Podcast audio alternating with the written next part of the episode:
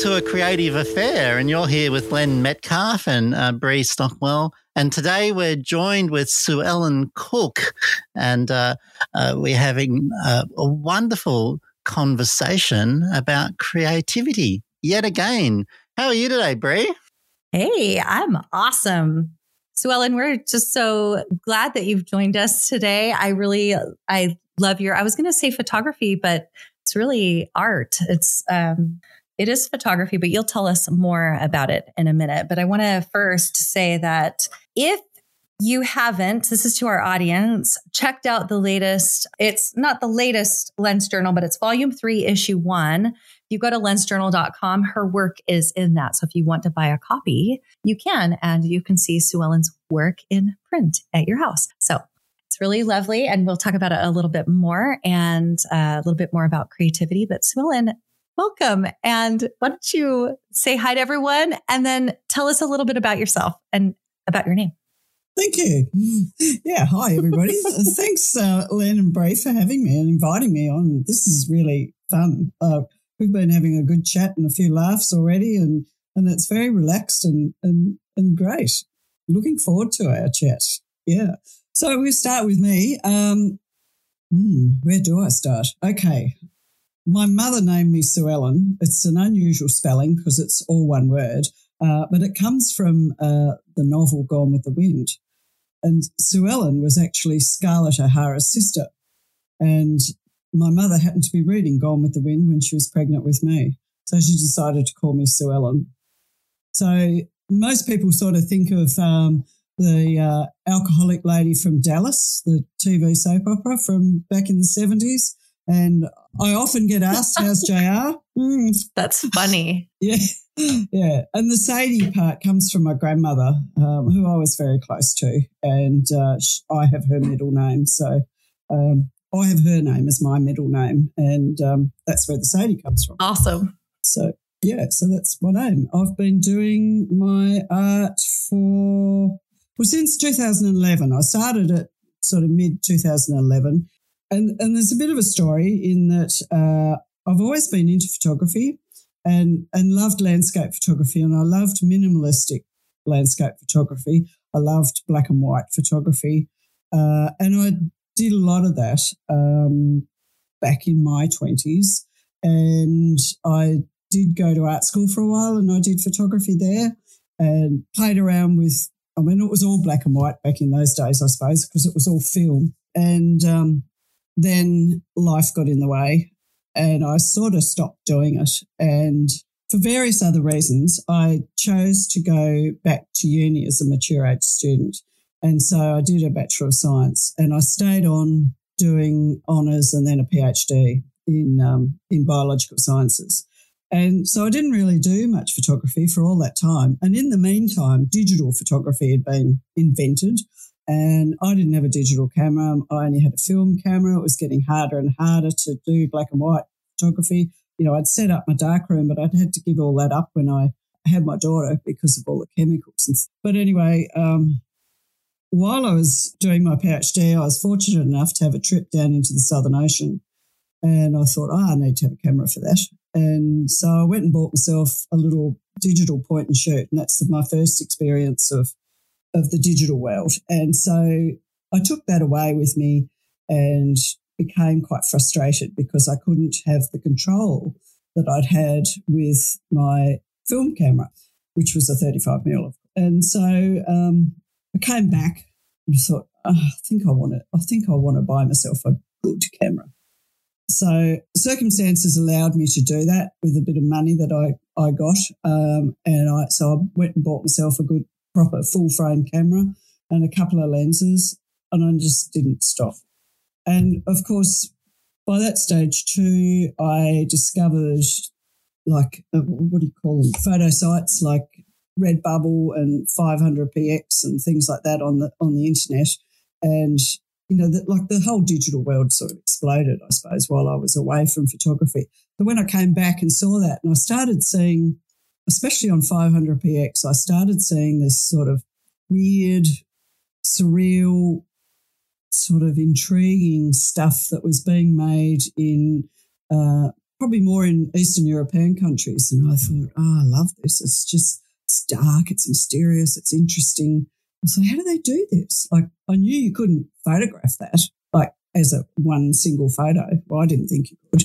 So I started sort of researching it and um, discovered digital like montages and things like that. So I found some stuff that I thought I really like. This uh, it was fairly simple stuff, and I thought I'm going to teach myself how to do it. So I did. I got to work with. It took me a while. It wasn't. It doesn't sound as. It sounds easier than what it what it really was. There was a lot of hair pulling and new grey hairs appearing and all that sort of stuff. Um, but I taught myself how to use Photoshop and um, how to do this composite work. So, and it's just grown from there. I mean, my first effort will never see the light of day. It was just dreadful, but it taught me a lot and I loved it. So, yeah, from there on in, I started to get ideas. And I suppose some of the training I'd had at art school, like keeping an art journal and things like that, sort of served me in good stead. I started writing down my ideas and exploring them and trying to work out whether I could do it or not. Like it was hugely frustrating, but hugely fun at the same time. So I guess that's you know, the rest is history in a way. I've just um, kept doing it, uh, kept learning and still learning and hopefully improving. And each time I sort of put together a body of work, I can sort of see the leap I've made in, in progress. So I suppose that's a good thing. Mm, such a, a, beautiful story. So, and it's, it's so lovely to hear that you went to art school and you actually bought some of those things along. Because I'm trying to figure out what I actually learnt there.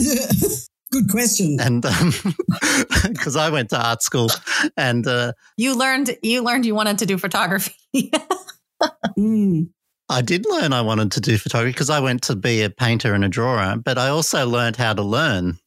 And um, I think that that was one of the biggest skills as an artist was experimentation and learning my own process or procedures or the way that I work was not taught to me.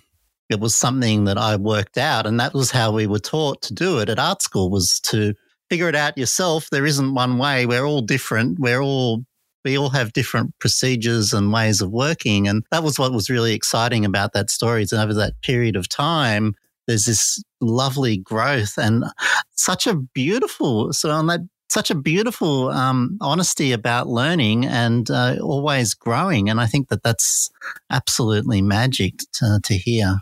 I think, I think that's something that's something that being at uni taught me. Even though science is a completely different topic and the type of things you're learning is sort of very different to art, um, I still think it teaches you to to be analytical in the way you look at your work and um, we were talking before about perfectionism. It's not perfectionism as such to me anymore, but it's about attention to detail, I suppose. And I think that's something I'm a fairly impatient person by nature, and and to have control of that now with only with my artwork. Um, but I have control of that with my artwork now that I can get to a point where I think, oh God, I've had enough of this thing. I've had enough of this image. I want to put it away. It's finished and then I'll go and get some feedback from somebody. And, you know, they help me to see the wood from the trees. And then I think, oh, yeah, yeah, I've got to go back and fix that bit. oh, was science about teaching also a methodology that you actually work out a methodology and then like a, a process? Yeah, very much so. For doing experimental work, you have to sort of you have to have tight protocols, very tight protocols. And does that come through into the art? Mm, no, no, no, oh. not at all. So what I happens? don't know. It's just freer, I suppose. It's just, I suppose with science, there's sort of a, an agreed scientific method that you have to follow. So it's somebody else's rules, if you like. Whereas with my artwork, it's my rules. Oh, okay, yes. You know, I said I said about the Treehouse series in my opening speech at the exhibition that you know people make real tree houses that people live in, but they have to follow council regulations, whereas I don't. Unless you're sitting in a forest trying to get stop the trees chopped down, and that's probably a different sort of tree house too. yeah, yeah. But I'm, I'm I'm talking about sort of like with my artwork, I can make a tree house that's totally in my imagination, and I don't have to follow anyone else's rules. They're my rules of what I want. And, and I think that's what I love that freedom. I think Suellen, though, you still have to have, like you were talking about, if um, there's an image, what is it called? Is it called spilled milk? And it's actually, well, we don't know if we'll do the video, but it's behind you. And it's really lovely. There's this milk dripping off some steps of this treehouse that the cat spilled. But um, and you were talking about this process of capturing that, which is what kind of spurred this conversation, I think. And I think there still has to be like I do think there's an element of scientific method because you have to have a hypothesis of how you might try it and then you have to go do it, right? You have to do the experiment. And uh, maybe if it's ingrained in you, right? Because you've gone to uni, here we call it university or college, you know, if you've attended and you've had to do this so many times, then there's a, hey, I think, and we do this a lot in art and all, you know, everywhere, part of our lives. I think this is how it's going to turn out. So I'm going to try it this way. And then you try it so many times and if it doesn't work then you you have to do a new hypothesis and come back to it. And i think that it's not it's not a whole thing. You don't do a write up or whatever but i mean i have elementary science skills here so, so but, but i do i think i understand at least in my own art too that like i think this is how it might if i have a preconceived vision Mm. I think this is how it might turn out. And let me experiment here. And then you try, you know, you have to do the whole thing over until you kind of get it at least close to what you're thinking. Brie, do you have a methodology when you're practicing your flute for a performance? So that's interesting. Well, so there's regular practice, just regular daily practice which I'm not doing right now because I'm doing other things. But yeah, okay. you're an artist now. yeah, I well, yeah, Skipped. but yeah, yeah, I'm okay releasing that part of me. I still, I still use it, but when I was practicing daily, there's regular daily practice, which keeps you up on all of the skills you need to actually perform pieces. And then for me, I would get a piece of music if I was going to perform it or, you know, considering performing it. I run through it and then I find I go through it again just to hear it. And then I go through it again to find all the little parts that I think need work and I isolate those. And then there are multiple things that I can do to to fix those. If it's, you know, if it's a piece of a scale, like uh, I don't know, let's say G, let's say it's the key of G and I know it's going to have an F sharp in it and I might want to do you know, or maybe it's a chromatic scale or whatever, then I might want to practice that more. Um, and and so so you do some testing uh, with some regular things, and then you do it, you add it to your piece of work. So, but I've heard of some people that, which is interesting. I've heard of some people that don't practice their music that they perform. They only do exercises. They only do scales and etudes and regular like other exercises because all music is made up of those things. And if you are really skilled in all of those things, then you can just play any music and combine all the little pieces into something. Mm, so interesting. Maybe that's Suellen, how you work a little bit. Hmm. I'm interested to hear how you work, Suellen, because yeah, uh, this is a um, it's such a story. I'm I'm probably much more intuitive. I I wouldn't say that I just practice my scales. I used to play the flute too, by the way, years ago. Oh. oh, we're all flautists. Oh my God. And Three flautists. We can have a little y'all. trio. y'all. oh my God. that's awesome. Funny? That's weird. Yeah, yeah, it's funny. Um, Let me go get mine. I don't even know where mine is. It's in the cupboard, buried in the cupboard somewhere. I haven't looked at it for donkey years. I have a glass one somewhere in my attic. Oh wow! Oh, I, beautiful! I have an yeah, Artley really... somewhere. It's on the shelf. my, my grandfather um, had wooden floats. Oh, it's like imagine. I wish he still had them. Of course. Oh man, he's long dead, but he he died when I was a baby. But wouldn't it be awesome to have that? Yes, I have one wooden one. Uh, anyway, we do we digress. yeah, this is what we do. Yeah. So go ahead. Yeah, so, you so left off process. with intuitive. Yes. So what? I suppose um, I'm just trying to think because I've I'm probably not terribly structured, but I think at the same time, when you were talking, Brie, I sort of recognized what you were talking about with your flute practice. And, and to some extent, that's a bit what I do in that I will have an idea I figure out what images I need for it. And so I'll either look through my library or go and photograph them. Uh, I mean, as you can imagine, after 12 years or whatever, I've got a huge library of photos to pick from. And so I'll collect all those and and then start playing around. And I probably the best way to describe what I do is I sort of audition photos to see whether they'll work. Some will, some won't. And then some you think will, and when you put them in, they look like awful. So you, you discard that. And sometimes that can be quite disheartening, like the one I've got at the moment, where I can't just find the right photo to use. And I know what I want it to look like, but I can't find the right photo. And, uh, and the ones that I think will work, just when you go to use them, they just don't. You've taken them the wrong way, the light's wrong, all sorts of reasons. But uh, so you have to audition lots of photos to see whether it's going to work or not. Then once you sort of get your, your image to a stage where you think it's starting to look like it's starting to come together, then you sort of need to analyze it again and say, well, what's missing? Are, are the shadows or the lights wrong? Or how is it, is this sort of telling the visual story that I want it to tell?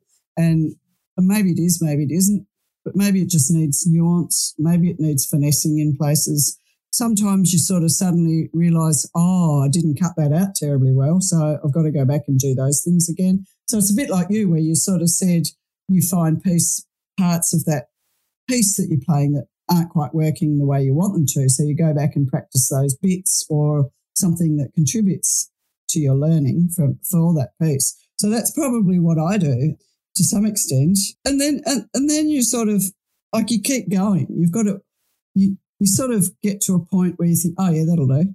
Um, but you put it away for a little while and you, you know, you know damn well it's not right. It's not finished. It, you come back to it and you start to see and when you haven't looked at it for a while, you start to see all the things that you don't like or that need work. And that's probably when I start printing. So I'll print out uh, a print of it, probably just like A3 size, something like that. And I'll scribble all over it the bits that I don't like. So I sit with it for a while. So it'll sit out in the lounge room and I'll I'll look at it every time I have dinner or something like that. And and there it is, and you think, mm, no, I don't like that bit, don't like that bit, or oh, that needs to be lighter or darker or you know, whatever. Uh, so I scribble all over it with the notes, and then that, that goes away. Then again, takes me back, and I start fixing all those things, and then you start to see other things, and you know, it builds on itself, and so eventually you get to a point where you've done everything, and you think, I wonder if it just needs that thing and so you put that thing in, uh-uh, no, it just looks overdone or it just doesn't sort of, it doesn't look at home. And that's sort of when you know it's finished. And so from then on, it's just the, the sort of practical things of looking for dust spots or uh, white spots or, you know, something that's not quite finessed. And that finessing can take quite a bit of time and and often it takes me getting other people to look at it as well. So it is good to have a critical eye, fresh critical eye pass over it as well. So that's probably my process. And also, along with that, uh, for probably two thirds of the images that I do, I will have written stuff in my journal. And often it's after the case, which is sort of not perhaps the way it's supposed to be done. But I'll when I've done those prints, I'll sort of paste those into my journal and sort of uh, look at what was wrong with them and and talk about it. Just or just write about it in my journal as as though I didn't like that because of this and, and and that sort of stuff. So it's sort of like documenting my thought processes, I suppose, after the event a bit. Mm, fascinating. And um, how close is the finished work to your imagination when you first started? Like, uh, what's that relationship like in that big long process? Because you were talking about auditioning photos, and uh, I actually made a note of that. I think that's a beautiful idea, auditioning work.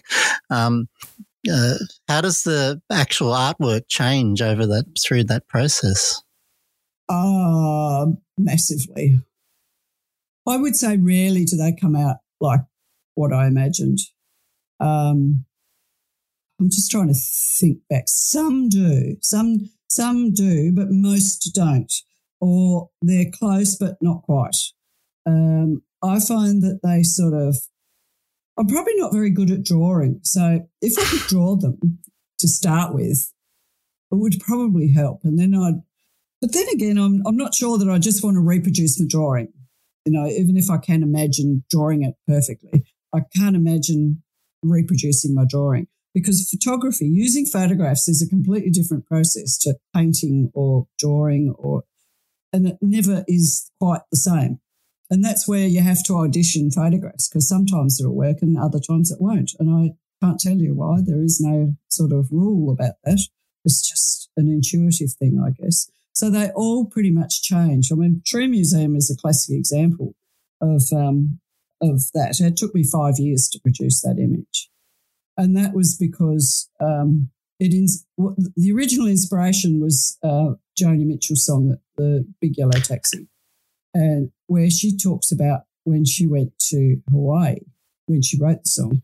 She went to Hawaii and uh, back in it was 1968 or 1969 or something, so you can imagine what it was like then. And she um, Got there late at night. It was dark. She had no idea what she was seeing out her hotel room. When she woke up in the morning, all she saw was a car park. She was expecting the quintessential beautiful Hawaiian scene of the beach and palm trees and all that sort of stuff. And even back in 1968, that's not what she got. She got a car park. So she wrote the song Big Yellow Taxi. And of course, she talks in there about losing all the trees, and the only trees they had were the ones in the tree museum. So that sort of inspired me. And I suppose with my science background, uh, you know, I had a fair bit to do with climate change and things like that in my in my science work. And um, I just wanted to sort of showcase what we're losing with with all the uh, climate change stuff and deforestation and all this sort of thing. So the Tree Museum started. I wanted to show like a, a glass building that was a, a, like a museum, but it was a tree museum and have all the trees in it. But I had no idea how I could even possibly do that. And I've photographed a couple of glass buildings in Sydney when I was wandering around there one year, and I just couldn't figure out how the hell I was going to do it. And also to get a big yellow taxi, we don't have yellow taxis in Australia. And I thought, um, no, it's a very Americanism, isn't it? Yeah, it is. And and I thought, oh well, how am I going to get one? This is sort of going back.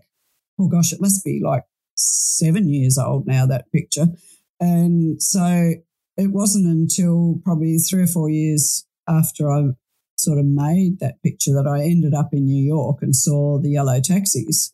But once again, they weren't quite the yellow taxis I was imagining from the song. So it just didn't fall into place, I suppose. So I completely changed my thinking about how I was going to represent this tree museum. And just, I don't know where the idea of the bottles came from. Probably something I saw somewhere. I mean, things have been put in bottles forever. Was that when you were, you had an artist residency when you were doing that, didn't you? Was or have I got that story wrong? No, I did. Yeah, I was up at Cradle Mountain Oh, and, okay. Um, and, I just assumed you were in a pub with the artist resident, residency for some reason. no, that's well, where the I a pub, actually. I was in a hotel. but uh, no, I'd collected those bottles over the years. They were all sorts of different types of bottles. But um, yeah, no, like I did do a fair bit of the photography uh, at Cradle Mountain for, for those pictures because it's a beautiful wilderness. And I wanted it to show that wilderness.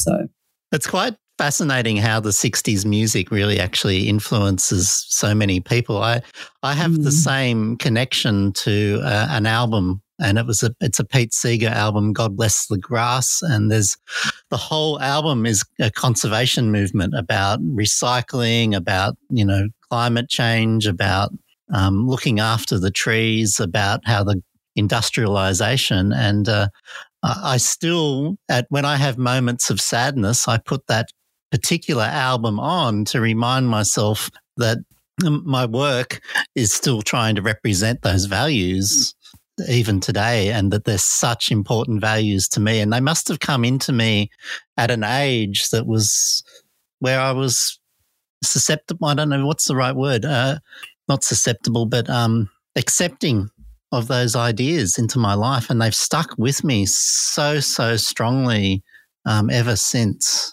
I was very much into sort of protest songs and things like that. So, Mm. you know, Joan Baez and Bob Dylan and all that sort of stuff. Sort of, I guess I grew up with that sort of music, and and I really like the messages that they have. And and I suppose Joni Mitchell's song particularly was was subtle, but it was definitely a strong message. It is indeed. So I suppose those I've always been sort of searching for. I, I continue now to search for songs that have that sort of message about what we're losing in our environmental struggles. Yes, well, in down in Tasmania where you are, there's um, there's quite a lot of environmental struggles, isn't there? Yeah, Um, there is. There have been over the years. Yeah, I mean, I sort of I can remember uh, my father, my mother and father were great bushwalkers, and uh, we caught a light plane into Lake Pedder Um, and landed on the beach before it was flooded. And oh my and god! it was I- it's still very clear in my mind. I was sick as a dog on the way back, you know, airsick. Oh, how special! but it was special, yeah, to, to have been there. And then, you know, a few years later, or a, few, a lot of years later, I got to talk to Bob Brown, and he hadn't actually been there. So, but he, he wished he had. And unfortunately, he, he hadn't had the opportunity to see Lake Pedder before it was flooded. But it was beautiful, you know, Mm. and it's just so special. And I feel very privileged to have seen that. I mean, a lot of people have seen it, but yeah, it's it's brings it home. I went to the opening of Bob Brown's um, the film about him, um, Giants, and uh, I, I handmade a book of the Tarkine and gave it to him at the opening, and he he almost he welled up in tears and, and gave me the biggest hug and said thank you, and I I asked him to write an intro for my book, and he. He's posted me the most beautiful little introduction for um, my my Tarkine book. He's uh, such a, a very very special man. He is, isn't he? And he's, you know, he was sort of talking to me like this was sort of like when the Greens movement sort of first got going, and you know, we were at a at a political rally, and and he had better things to do than talk to me about going to Lake Pedder. But he actually took the time and spoke to me as though I was the only person in the world. It, Mm. it was really quite something. I've got a lot of time for that man. Yes, he, there's there's something incredibly special there. I was wondering how that turned out, Len. He wrote the introduction for me, so um, I, I I got the introduction and I got a hug from him, and it was a, quite a magical moment, and it was my little moment of an elevator pitch to to show. And so when I eventually published that book, um, uh, that moment will live forever in it. Because you asked. Yes, because I I asked. Yeah, that's such a beautiful thing to dream, to, you know, have a dream and then ask. And yeah. See it through. Yeah. Yeah. Yeah, for true. sure. Mm. Yeah, it's really lovely. Glad you shared that. I was um, wondering what creativity is to you, Suellen. When, when people talk about creativity and how special and magical it is, and um, what is it for you? I think for me, it's um, it's like a lifeblood. Um, it's food for my soul. If I'm not creating, um, I I get a bit antsy. It's the only way I can describe it. I just get sort of like, oh, I just got to get into my studio and muck around, do whatever. It doesn't really matter, but I've got to do something. And I try, I try and do it every day. So I don't always achieve it, but I pretty much do spend every day at some point in my studio doing something. And, and that just feeds my soul. It keeps me grounded. It keeps me happy. It's like an outlet, is it, or a grounding maybe? I think it's more than I think it's more than an outlet. I think it's my Soul food. it's soul food. It's part of my being. It's part of my it's as necessary to me as sleep is, if you know what I mean. So if I don't sleep, I get sick, crabby, whatever. Uh, if I don't be creative, and, and that's not producing masterpieces or anything like that. It's just, you know, just being part of my art practice in some way, shape, or form, even if it's sort of writing the stories for my images or I don't know. Like at the moment, I'm writing my speech for the opening of the of of the exhibition next um, Friday night. It, it's all sort of part of it. So, um, but I mean, making images is probably the best bit, but also the hardest bit. So, if it's so important to you, what were you doing um, before while you were doing your um, science? How how did you express your creativity um, at that time? I don't think I did. Oh, okay. I don't think I did. I so think, um, I, I mean, I, I used to sort of spend nights, like evenings, making images. That's, you know, when I first started, um, I was doing that at night, but, you know, there's only so much you can do doing two jobs, really. And, and artwork is quite, it's quite draining in your thinking. And science is also, like at the time, I was doing uh, a research project that required a lot of uh, analytical thinking about how to actually achieve what we wanted to achieve. And it was a tricky process, a very meticulous process. And it was just like overwhelming hard work. I was getting older and all those sorts of things. You know, it was just hard work. And I suppose I came to a realization that it was either one or the other. And, and I just wanted to do my art uh, like when I was writing my PhD thesis, just in that last few months when I was finishing it off, I just sort of had it up to pussy's bow, as my sister in law says. And I just really had to push myself to finish it because I just wanted to go and muck around with a camera and Photoshop. So it was just like pulling me away, like unbelievable, unbelievable strength of that desire.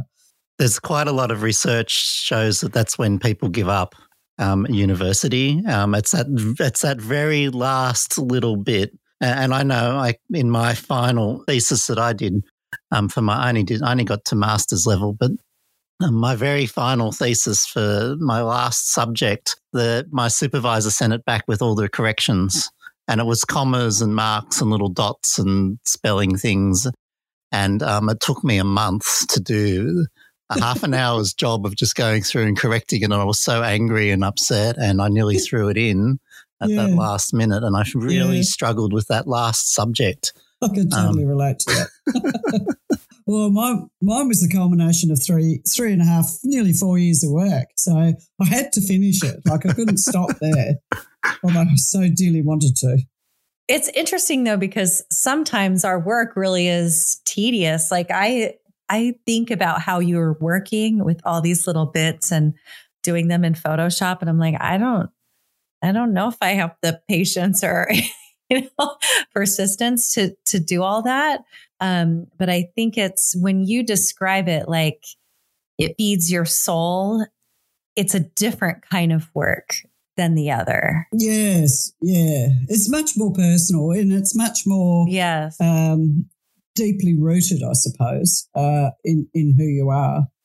I, I, mean, when I sort of talk about it here, I it probably I probably gloss over the hard bits. Um, there are times when I think I just can't do this anymore. I just this is just not working. I I'm so sick of it, and I just don't want to cut that bit out anymore because it's too hard, or I can't be bothered, or you know, it's just oh, you know, you see something wrong and you've got to undo a heap of layers and you think, oh, I haven't got the energy for it. So you, I do go through that quite a lot, probably with every piece I do. There's some aspect of that where I think, I just, it's just too hard. So, Suellen, how do you get over that? How do you, how do you what What's your secret to get through that to actually finish it? and you can say you cry because that's what I do. Is there one? I'll tell you. Wait, wait, wait. Before you answer, the first time I got into Photoshop, I knew it was going to be difficult, and and the, and Photoshop looks so different than it does now. But I knew, and I cried, and I spent all day on doing these little parts, you know, kind of picking it apart like I would a piece of music. And I just, it was so, I just, I just relieved all my stressful emotions through through my tears, you know. But I think we all deal with it differently, right? Yeah. And so I think it's totally okay to to have all that. But yeah, so how do you how do you get over that part? I think probably cut it up into little bits and just sort of tackle a little bit at a time and, you know, go and cook tea or have a glass of wine or go for a walk or do something completely different for a while. Um, you know, get on social media and just look for pretty pictures, just something to take your mind off it. And you get over that sort of frustration level, I suppose. And, and then you can come back to it and just tackle little bits at a time. But I think also, and coming back to your point, Len, from before, was that there's something I learned uh, very on, very early on in my study was um, when I first decided to go to uni, I didn't have um, year 12 maths and biology under my belt. So to get accepted into uni into a science degree, I had to go back and do those um, year 12 subjects. And so I did them by, uh, what do they call it? Like open learning or remote learning. So you get sent all the stuff in the mail and then you've got to do it and post it back. And so, okay, I got this envelope of year 12 maths. And at school, I was, like, without blowing my own trumpet too much, I was pretty good at maths. And I thought, yeah, this will be easy. This I'll be able to do this. Well, I got the thing and I read it through and I thought, oh yeah. And like you, Brie, I just I can remember I was sitting at the dining room table reading through this stuff and I thought, I don't know what I'm reading. I have absolutely no clue what this is about. I know this is algebra. I thought, I know algebra. I remember it from school. No, didn't know this at all. And I just walked out in the kitchen with all these papers and I just threw them up in the air and burst into tears. I thought, I can't do this. Is all too much. And so, like you, Brie, I probably just had a good cry. And then I came back and I said, no, you can do this. You're capable of doing it. You want to do the science degree. If you want to do the science, you've got to do this. So I sat down and just took little bits at a time and and I sort of applied my methodical process of of like I'd write some stuff out, I'd look it up in a different book or you know get a different perspective on it, or talk to somebody about it and and just sort of picked away at it, I guess. And I probably do something similar now where I know that I don't know how to do this. Like I remember there was one picture that I did uh, a couple of years ago for my growth ring series where I wanted to do snow on, on the tree. Uh, and I had no idea how to do that. I just thought, oh, darn, I can't just paint white over every leaf. It's not going to work. it's going to look terrible. So I sort of had to do a whole heap of research to find out how to make a snow effect. And, and yeah, it sort of worked, but I I pushed it a bit further and tried a few different things. And by the time you get halfway through it, you've got more ideas that you can try. So you do that. And then, yeah, that's starting to work. So I'll just try something else. And you just keep picking away at it, I suppose. And that's what I do now. And I find you sort of break through uh, to a point where you think, yep, that's starting to work now. I'm happy. I'll move on. So there's no sort of structure to it but I suppose underneath there is. But yeah, I don't know how you describe it really. I love all of that because you could take uh, you you said a bunch of different thoughts that you had like oh I can do this like I can figure this out there's there's a few in there that are really mm. key mm. to helping with your like mindset as you're pushing forward because so often this is not no, easy work not at all I mean I guess eh, and sometimes it is. Sometimes I'm like, oh, that was so easy and relaxing and fun. And then other times, there's times I really want to push myself and grow and change, and and I'm doing those little things. Um, I'm hearing that it's it's all in how you're thinking about what you're capable of, what you're willing to do, and I I love the that persistence that if we really want something, we just we just don't give up we just don't go, oh, I don't know how to do snow, so I'm not going to do snow. Yeah, it's very easy to do that. And I suppose, uh, I suppose that's the difference between people that give it a go and give up because it gets too hard or too frustrating or I'm not enjoying it anymore to people that sort of produce images that are something to be proud of because they push through that barrier and and know what's on the other side or what can be on the other side. So you sort of, that's what you want. That's what you're striving for. So nothing in this world's easy. And, and if it was easy, everyone would be doing it and everyone's not doing it. So there has to be some sort of difficult barriers there to get through. And it's, I, I firmly believe it's a case of showing up every day and doing something. You may not jump over that fence today, but you know, you're sort of working your way towards it every day. What is the value of doing it every day, Suellen? Uh, practice. And it's just, it's like riding a bike, I suppose. You never really forget how to do it, but you get rusty.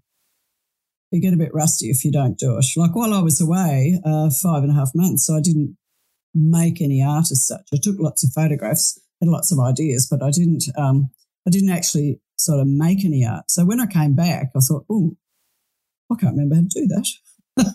so I sort of, you know, had to had to really concentrate and think and oh, how do I do that? that? So I, I think it's just sort of it's a bit like what Brie said about playing the flute. And and I know what you're saying. I've got um, a cousin who is or was a French horn player in the Melbourne Symphony Orchestra, and his wife was a cello player.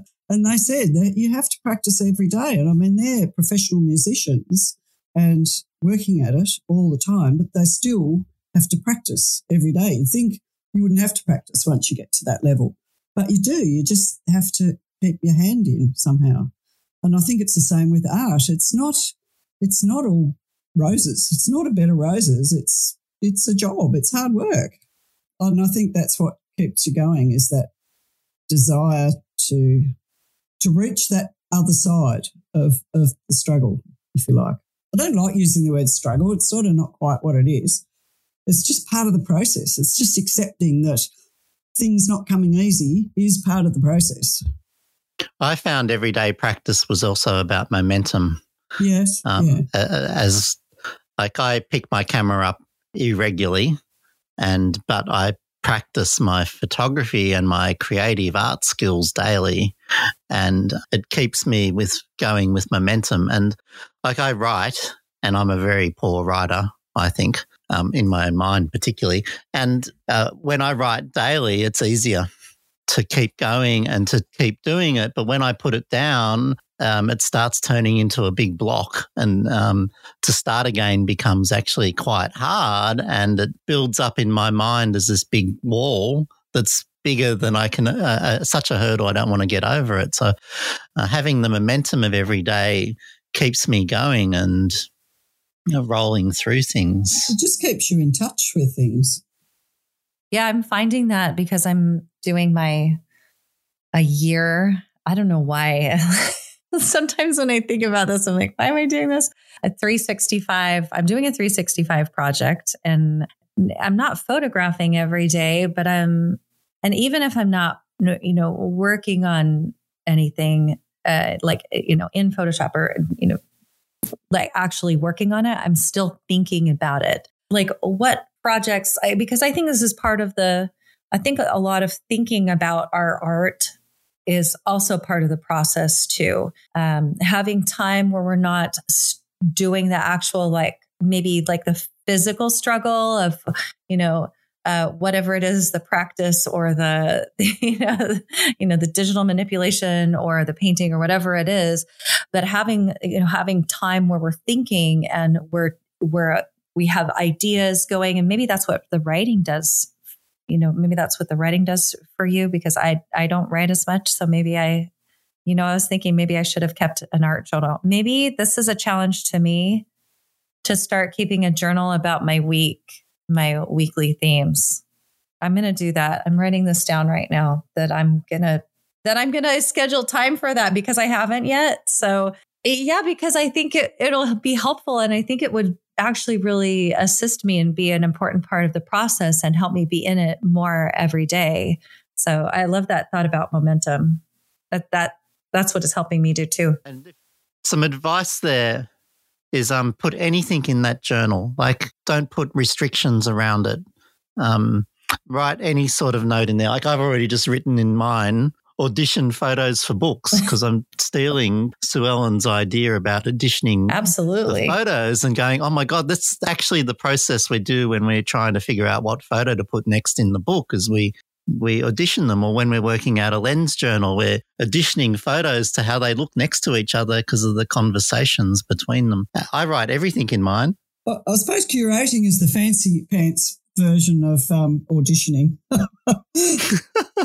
Yeah. I love that though, because an audition sort of says it's, well, you, you're testing. isn't it? Mm-hmm. Um, you're testing. Yeah, it's such a yeah, beautiful thing. Yeah, I write my dreams in my diary too, um, Brie. Yeah, I remember that. I should write more in mine. I'm, I'm inclined to write in hindsight, and I, I would like to write more in the future. So I, I write down I write down things I see. You know, I take a lot of uh, phone snaps, you know, screen snaps of things I see that I really like or that I find inspiring. It might be the color or the light or the subject matter or whatever. So I keep all those. I'd like to be able to print them all mm. and paste them into my journal, but it would be ridiculous. But I try and write things. And one of the things that I find my journal really useful for is finding titles for images, because to me, that's really an important part of, of the image is its title. Um, I, I struggle with seeing art that's sort of titled untitled one, untitled two. Um, to me, that sort of for me and my work, that's a cop out. I really need to engage with my artwork and what is its real title? What is its real? And, and often the titles don't, they're not descriptive, they're more mysterious, I suppose.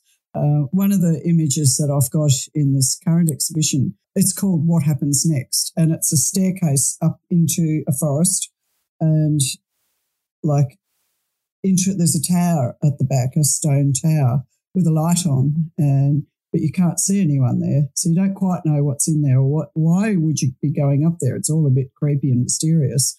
Uh, and I called it What Happens Next.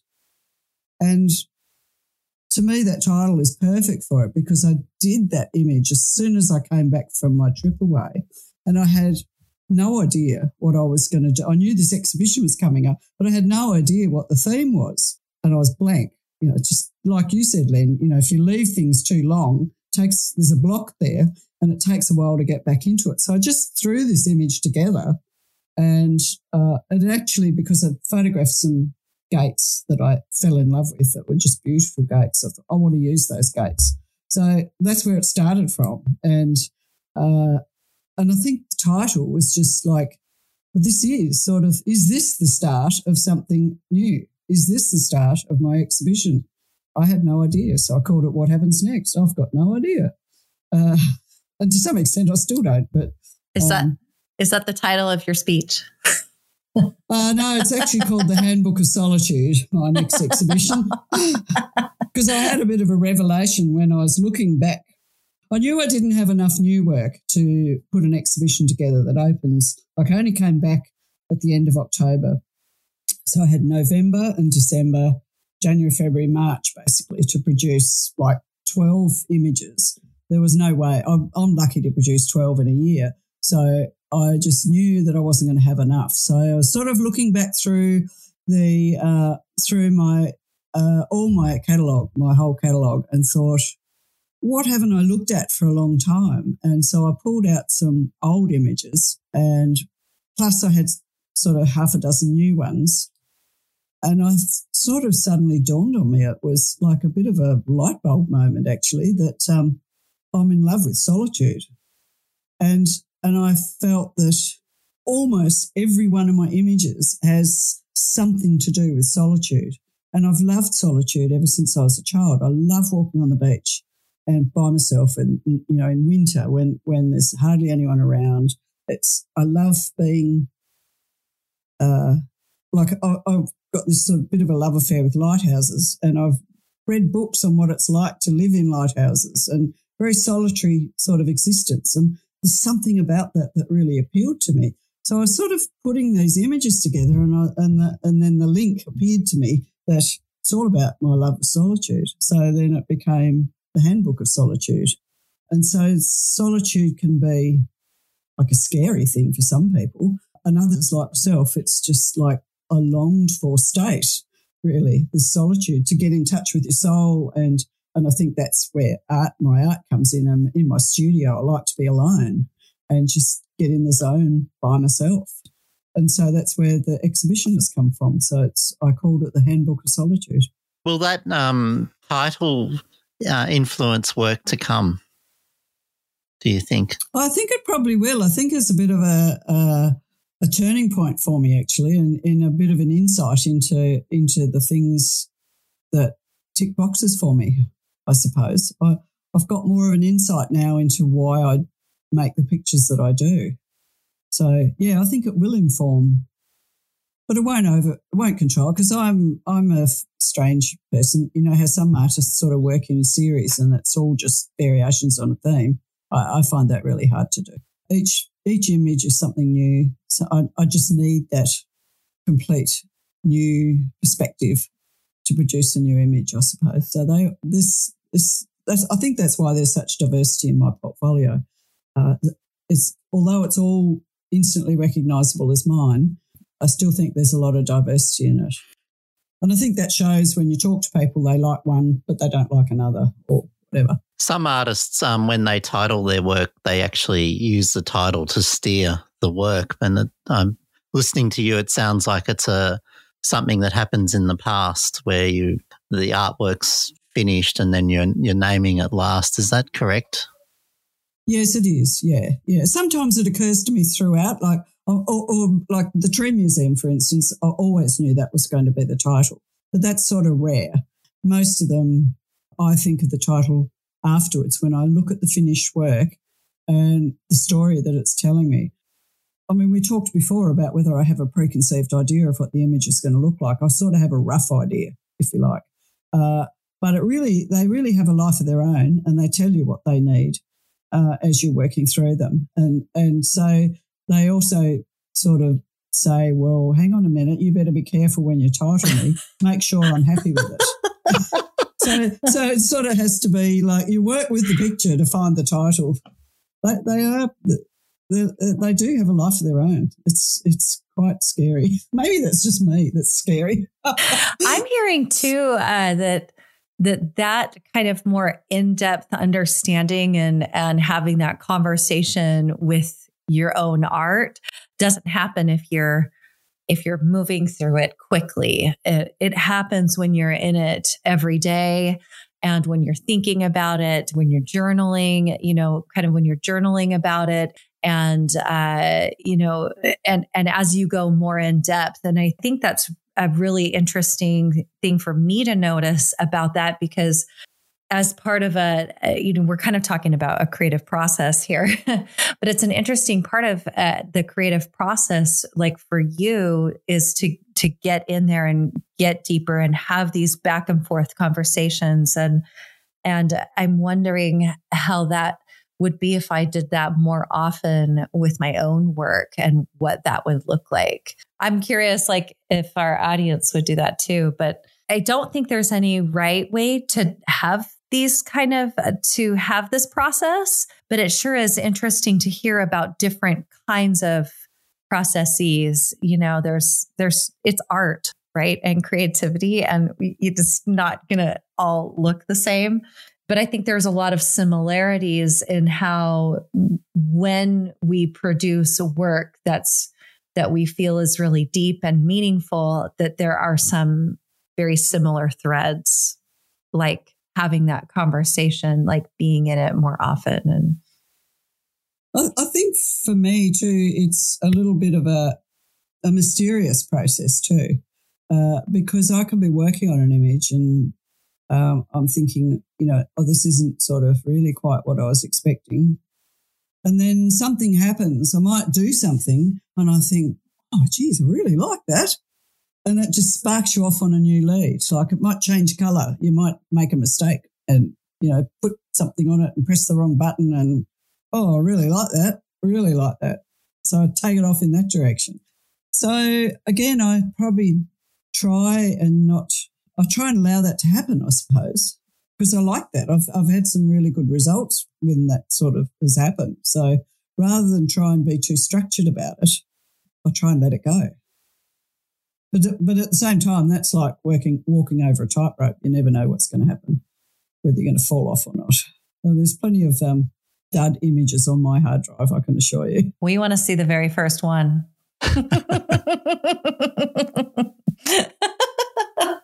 It's such an interesting thing, though, to look at the very first one and look at the span of growth and know all of the struggle that went on and all of the joy and, you know, all yeah. of the whole process over time.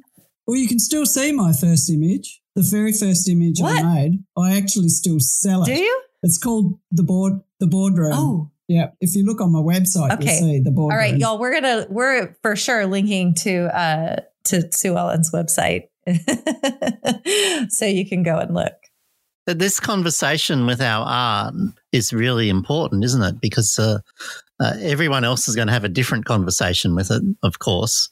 And uh, oh, that's the beauty of it. Um, but yeah. the one that we have with it is the one that's so important for us because it informs where we go and um, how we treat it, and it provides us direction.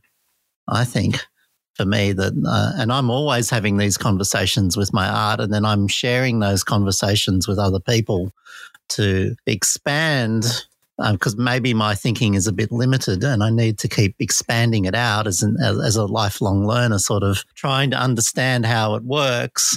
And in that process, my work just keeps changing because of the conversation that I'm having with it. And I, find that incredibly motivating and uh, uh, it, it draws me along in a, in a, in a beautiful path.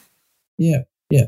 And you don't always know where that path's going and you don't always there's not always the light's not always on put it that way um, and so for me you know if you sort of ask me what i'm going to do for next year i've got no idea like no idea but i know i'll discover it in time so i i, I suppose i've learned not to put constraints on myself and and like you len i like to hear what other people do because i find that inspiring not so much uh, composite photographers, because I find that actually restricting. I, I prefer to look at other artists and other photographers, and I find inspiration in other things. And, and I really like hearing how people manage the ups and downs of, of being an artist. And, and, it, and it is to sort of, that's another thing that comes with time, I suppose, is uh, I think they say you've got to be doing something 10 years to be any good at it uh, or for it to be you. And I think that's true. I think it has taken me a long time for it to become me and recognizably me. So it's that's just nothing you can buy or learn. It's just time. And in that 10 years of, of practicing, what was it, do you think? Was it a, before it got to this moment where you said it's very much me, this is also, I think this is pertinent for people that are learning and uh, mm. uh, exploring this because um, a lot of our listeners aren't um, practicing artists at our level or uh, at your level. Um, mm. What were you doing in that time while you were working out what you were or who you are in your art? Hard question, I know. Sorry. it is a hard question. And I think there's a couple of traps in there that I've fallen into and climbed out of and that is that you have your favorite artists and you try to emulate them. I won't say copy, but you try to emulate them.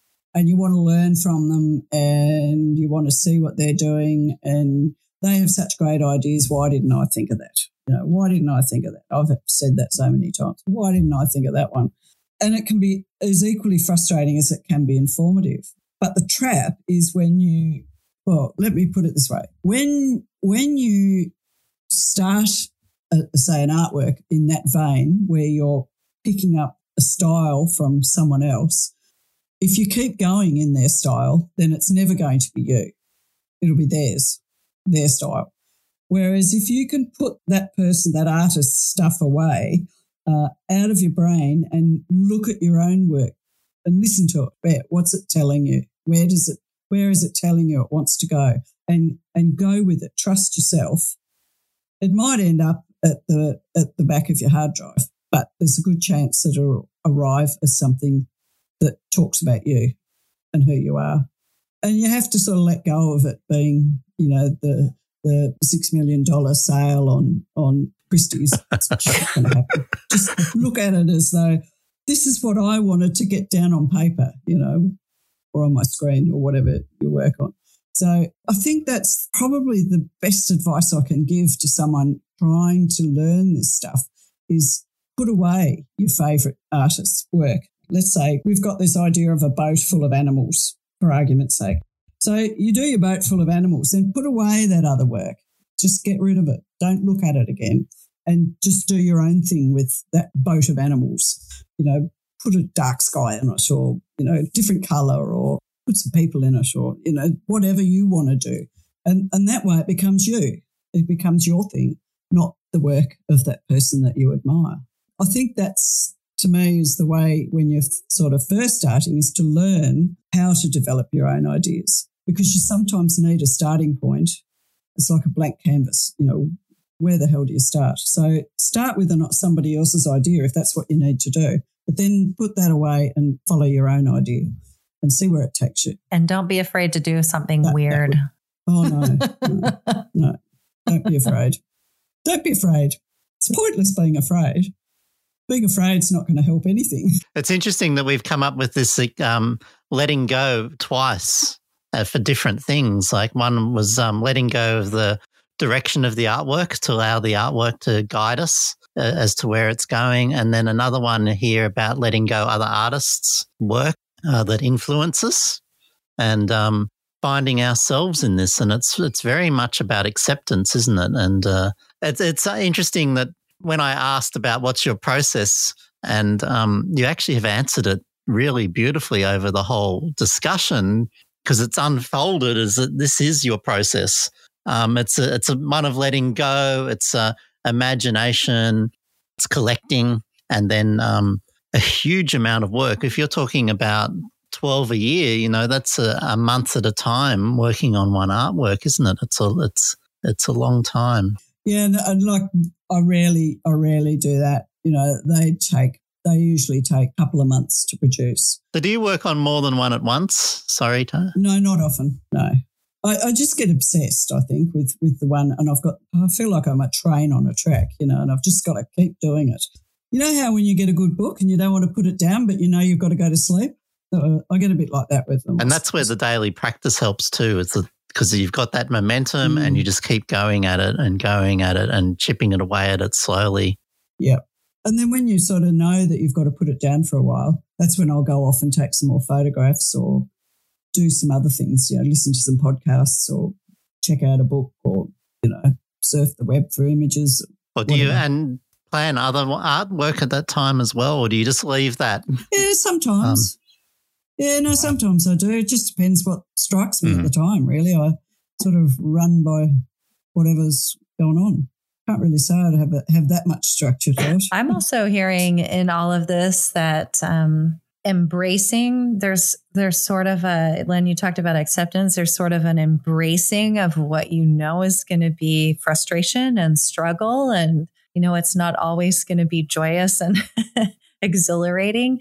Also, but you've learned to trust yourself and trust your own process, you know, in the time that you've been doing this. Like, you know, that when you have the conversations with your art and allow yourself to, for the art to lead you, that you're going to end up in a place that feels good and, and where you end up with a finished product that you're that you're really happy with.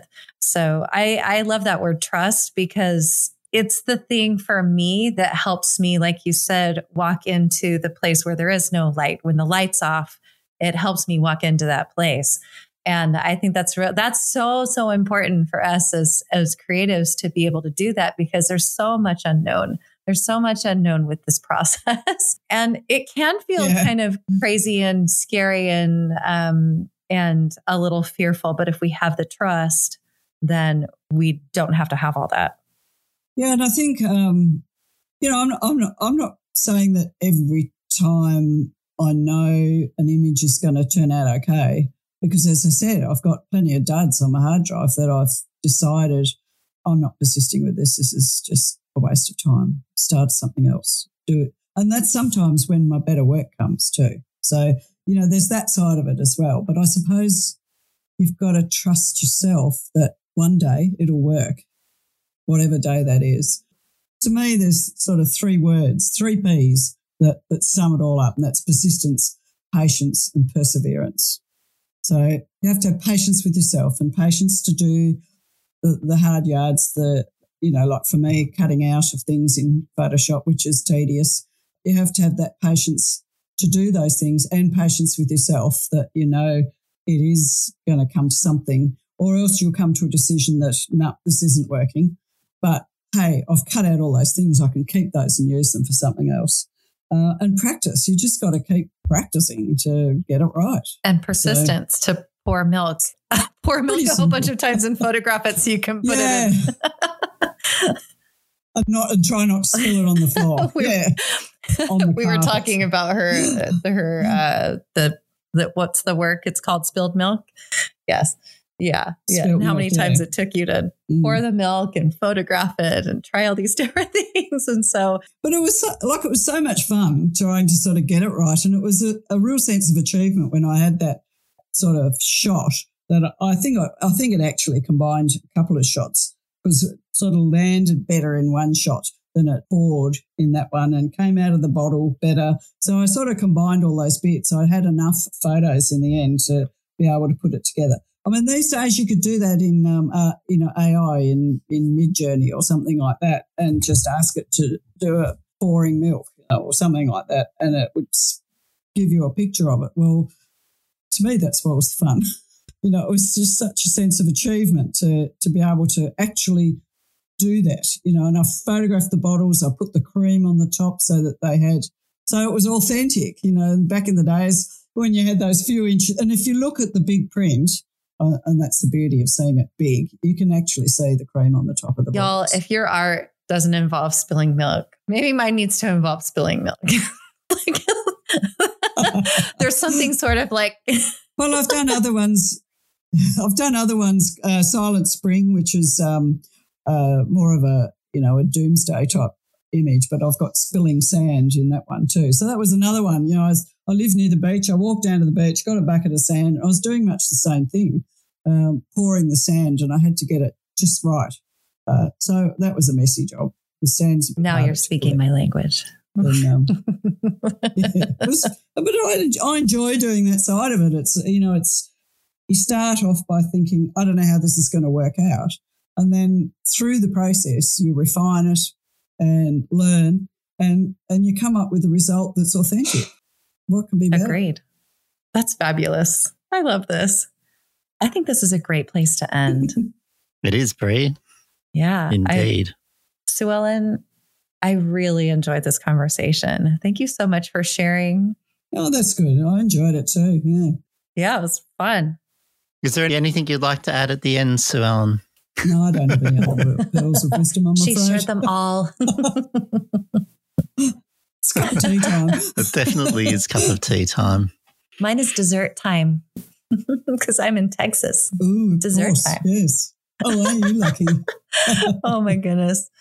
Well, we appreciate you sharing uh, about your creative process and some of your struggles and what that all looks like for you. I I just I, I really found that fascinating to to hear how you work. So so yeah, thank you so much for joining us today. It's actually quite nice to articulate it, I suppose, because you don't often get the chance to articulate how you work or think about how you work. You just do it. It's just innate, I suppose. Uh, so it is quite good to talk about it because it crystallizes your thinking a bit. You know, I've I've learned something today too about my process. So yeah, it's good. I um, good. it's something I do all the time because I'm teaching it, and um, I do find mm. articulation, and this is where the journaling is also part of that. But words and describing and actually figuring it out help me incredibly with my work and uh, the the process of of mm. actually being able to describe how I am working makes it easier and easier to keep working and. Uh, um, doing it with other people actually is easier because you're, you're, explaining and they help articulate it. And then you go, oh, okay. Yeah. Yeah, yeah. that is me. And uh, podcasts yeah, the That's right. And podcasts yeah. are, all, uh, you know, listening to other artists talk, I found incredibly, I find incredibly valuable because I pick mm. up and I mm. go, yeah, I don't mm. know where my work's going when I'm starting, but I have this grand idea and it ends up somewhere else. And I have to learn to trust that process as well. And uh, it's quite a yeah, common yeah. story as well. And I think that we've all got there.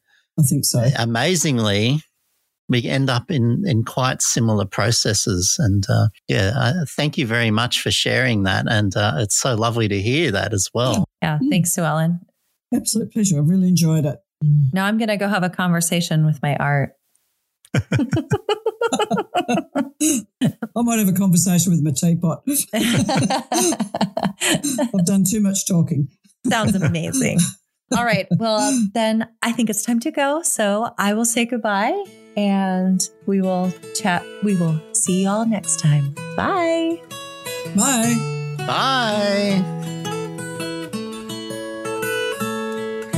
Thank you for joining us in our creative affair. If you love the passion we bring to this creative content, please support the podcast by sharing with a friend, subscribing, and leaving us a review. Thanks. If you'd like to learn more about creative photography, visit lenmetcalf.com, where you can find links to Len's photography school, videos, and publications. He would love to invite you to sign up to his newsletter. To find out more about my work, including my photography and mentoring in my Creative Confidence group coaching program, visit creativemindscoach.com. See you next time.